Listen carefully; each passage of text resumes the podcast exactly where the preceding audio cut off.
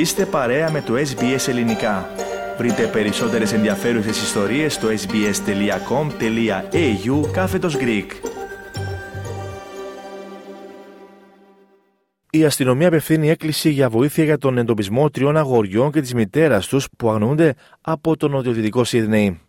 Η Ελίζαμπεθ Χάρπλι, η οποία μάλιστα εγκυμονεί, και οι τρεις γη της ηλικίας μεταξύ 5 και 10 ετών δηλώθηκαν ως αγνωμένοι στις 3 το απόγευμα της Κυριακής αφού θεάθησαν για τελευταία φορά στο Κοσκίνγκαγια Πάρκ, στο Κάμπελτάουν, περίπου στις 2 το μεσημέρι.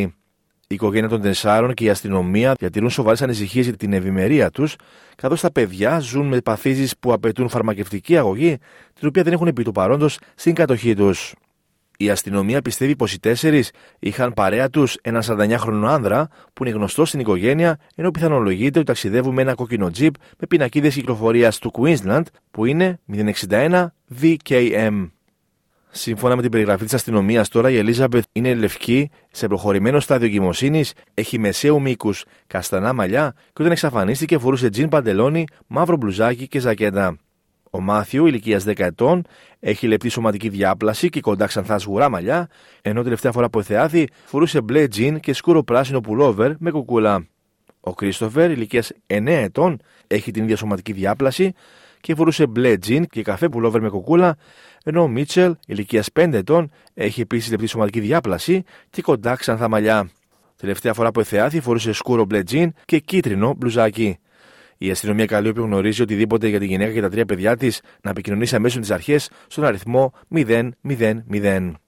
Από το αστυνομικό ρεπορτάζ θα είναι και η επόμενη υπόθεση που θα μας απασχολήσει, η οποία ωστόσο έχει αίσιο τέλος. Τέσσερις έφηβοι βρέθηκαν ζωντανοί σε μια υπόθεση που η αστυνομία αποκαλεί χριστουγεννιάτικο θαύμα μετά την εξαφάνισή τους στα νερά της χερσονήσου Μόρνικτον της Βικτόριας.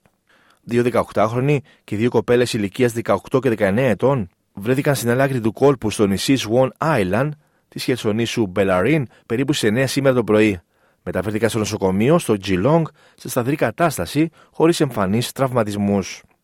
Οι τέσσερις έφηβοι χρησιμοποιούσαν δύο φουσκωτές ανίδες κοπηλασίας στην παραλία Rosebud τη Δευτέρα, περίπου 30 χιλιόμετρα μακριά από το σημείο που βρέθηκαν. Παρασύρθηκαν από την Παλήρια, τον άνεμο και το ρεύμα στον κόλπο Port Phillip Bay στην περιοχή Queenscliff. Ένας ντόπιος εντόπισε τους τέσσερις νεαρούς στο πλαίσιο της συνηθισμένης βόλτας που κάνει κάθε πρωί. Ο Τζάξι, πατέρας ενός εκ των νεαρών, δήλωσε στο κανάλι 9 ότι οι γονείς είναι ανακουφισμένοι που τα παιδιά τους είναι ασφαλή, τονίζοντας πως οι τέσσερις νεαροί πήραν το μάθημά τους μετά την περιπέτεια που είχαν. Yeah, this is for the so they want to get some fun. Yeah, I think you know they did not manage the risk, uh, you know themselves. I think it's a good lesson for for for them. It's maybe too risky.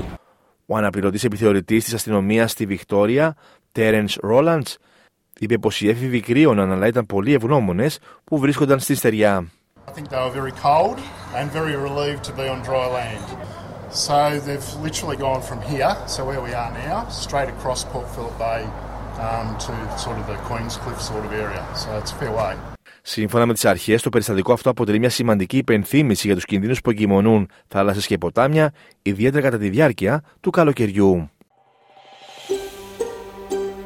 Θέλετε να ακούσετε περισσότερες ιστορίες σαν και αυτήν; Ακούστε στο Apple Podcast, στο Google Podcast, στο Spotify ή οπουδήποτε ακούτε podcast.